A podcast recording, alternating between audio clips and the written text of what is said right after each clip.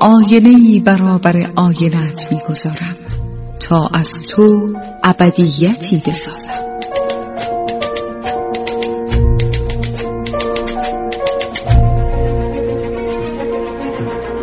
تالار آینه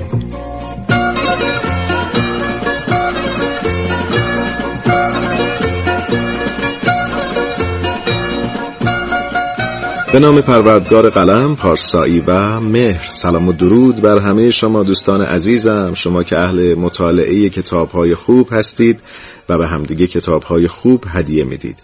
من شهاب شهرزاد هستم با افتخار و فروتنی با یک تالار آینه دیگر در پیشگاه شما و همراه با من همکارانم عبدالله علایی و سعید مبشری.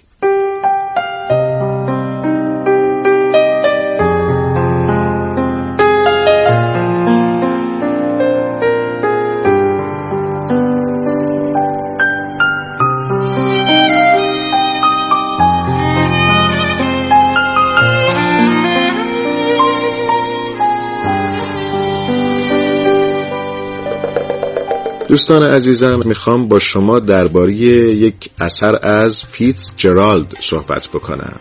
یک اثر به نام گتسبی بزرگ.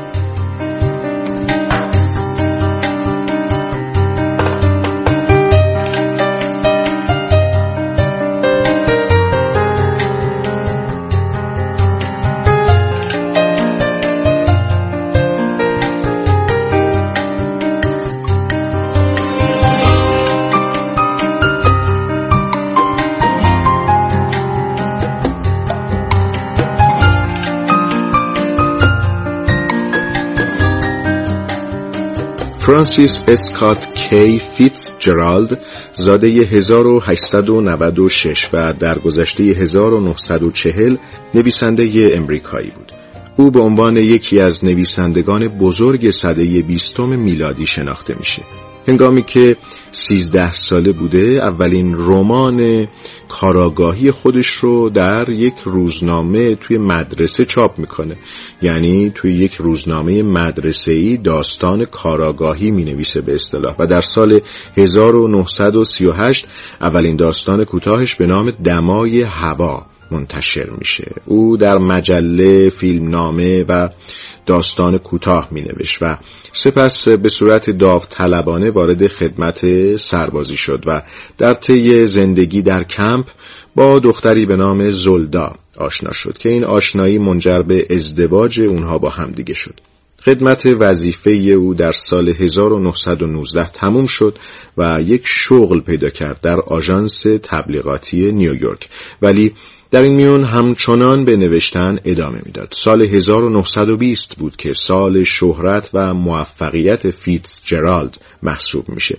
برای اینکه اولین رمان بلندش به نام آن سوی بهشت منتشر شد. رمانی که به خوبی به فروش رفت و یک باره با خودش پول و ثروت و شهرت فراوانی به همراه آورد برای این نویسنده. بعد رمان خوشبختان و نفرین شدگان رو منتشر می‌کنه. اسکات فیتز جرالد. این رمان به اصطلاح رمان نیویورکی او محسوب میشه. برخورد او با ارنست همینگوی در یک رستوران معروف در پاریس اتفاق میافته و بین این دو نفر دوستی همراه با رقابت به وجود میاد. فیتز جرالد رمان آفتاب هم برخواهد آمد همینگوی رو می‌خونه و مقاله تحسین آمیزی درباره این رمان در روزنامه ها می.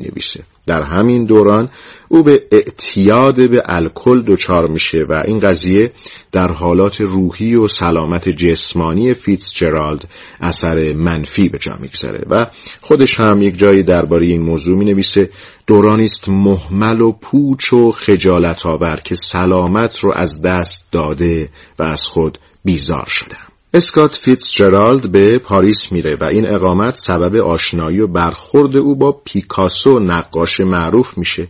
در سال 1930 اختلال های عصبی و بیماری روحی زلدا همسر فیتز جرالد رو به وخامت می‌گذاره و چند بار هم به خودکشی ناموفق دست می‌زنه و برای همین او رو در یک کلینیک بستری می‌کنن و فیتز جرالد اغلب روزها به دیدار همسرش میره به بیمارستان. او در کتاب خاطراتش می نویسه در راه باریکی که منو به سمت بیمارستان می برد کم کم آرزومندی های خودم رو از دست دادم. در این مدت بارها تصمیم می‌گیره اعتیاد خودش رو به الکل ترک بکنه ولی موفق نمیشه در این تنگنای عظیمه که داستان شکاف رو می‌نویسه یک نقد بیرحمانه از زندگی خودش علیه خودش. و همینگوی این نوشته رو نوعی خودنمایی بدون رعایت هیچ گونه نزاکت می‌دونه. فیتزجرالد این رمان رو با این جمله آغاز می‌کنه. زندگی دنباله ای از تخریبی مداوم است. در این کتاب فیتز جرالد هر گونه غرور و خودپسندی رو کنار می‌گذاره و با صداقت بینظیر از سقوط انسانی خودش و ورشکستگی عواطف خودش صحبت می‌کنه و از تخریب و قضاوت بیرحمانه نسبت به خود ابایی نداره. این اثر یک واقعیت گرایی تمام عیاره به طوری که از اون زمان به بعد برهنه شدن افکار نویسنده ها در ملأ عام متداول شد. و اما سرانجام اسکات فیتز جرالد در سال 1940 در 44 سالگی بر اثر ایست قلبی درگذشت و روزنامه نیویورک تایمز درباره خبر درگذشت او نوشت آینده حرفه‌ای درخشان او آنطور که باید هیچ وقت تحقق نیافت.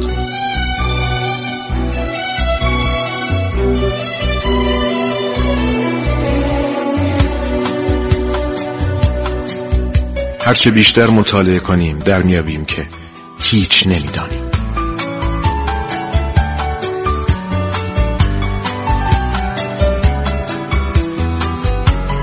تالار آینه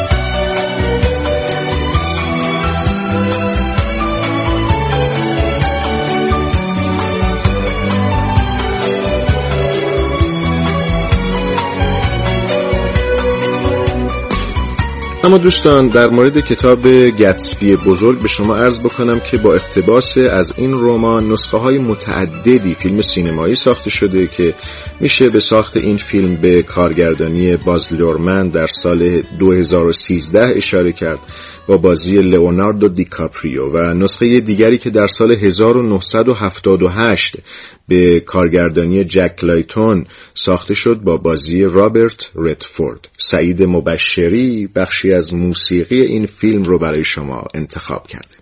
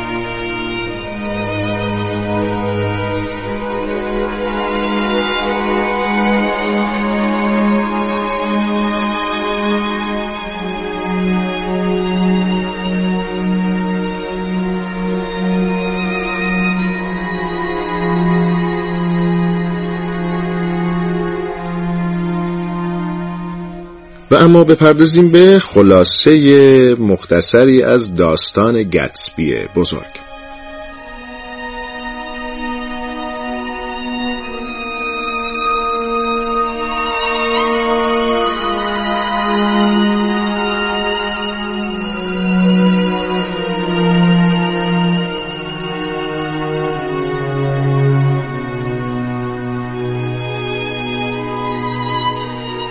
داستان گتسبی بزرگ از زبان نیک روایت میشه که برای کار به نیویورک میاد و در اونجا خونه ای اجاره می‌کنه. همسایه نیک فردی است به نام گتسبی که هر آخر هفته در خانه خودش مهمانی های مجلل برگزار می‌کنه. دیزی دختر عموی نیک و همسرش تام هم در نزدیکی همین محله زندگی می‌کنن و دختر بچه کوچکی دارن. بعد از گذشت مدتی از اسکان نیک در اونجا روزی گتسبی نامه برای او میفرسته و از او دعوت می‌کنه به مهمانیش بره. نیک به مهمانی میره و در اونجا با گتسبی آشنا میشه و می‌فهمه گتسبی چند سال پیش دیزی دختر عموی نیک رو ملاقات کرده و از اون زمان تا الان همچنان او رو دوست داره و اصلا به خاطر اینکه به دیزی نزدیک باشه به اونجا اومده و خونه خریده. رفاقتی بین نیک و گتسبی شکل می‌گیره و گتسبی از نیک می‌خواد تا زمینه دیدار او و دیزی رو فراهم کنه. این دیدار سرآغاز ماجراهایی است که سرنوشت خوبی برای گتسبی رقم نمی‌زنه.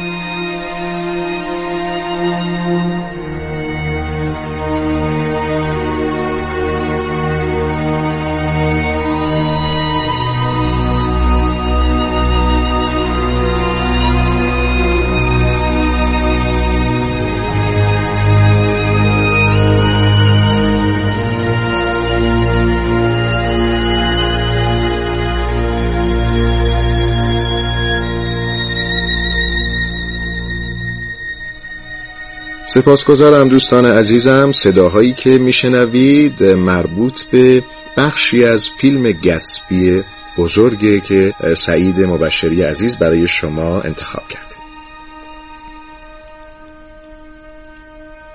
عزیزم بابا می‌خواد ما رو ببره مسافره کجا داریم میریم؟ داریم میریم برای تعطیلات. باید بریم. فقط تو من و بابا.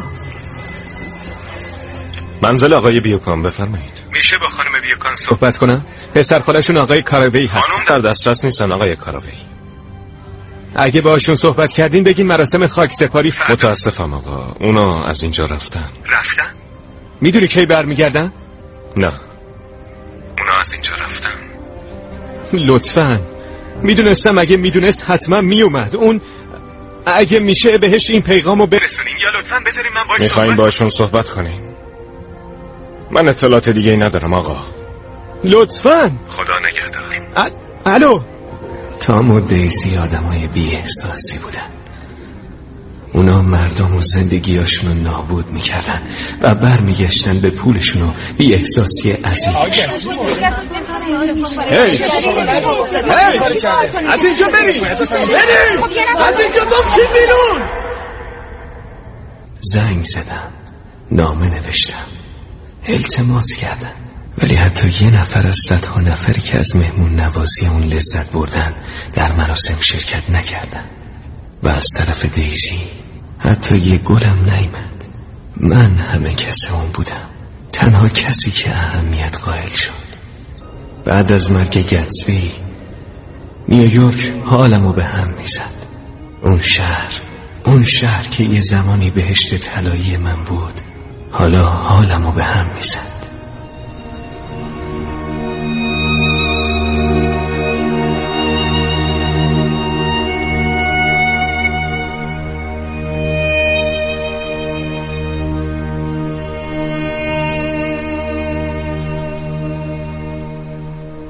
درود بر همه شما که همراه ما بودید تا پایان این برنامه تالار آینه.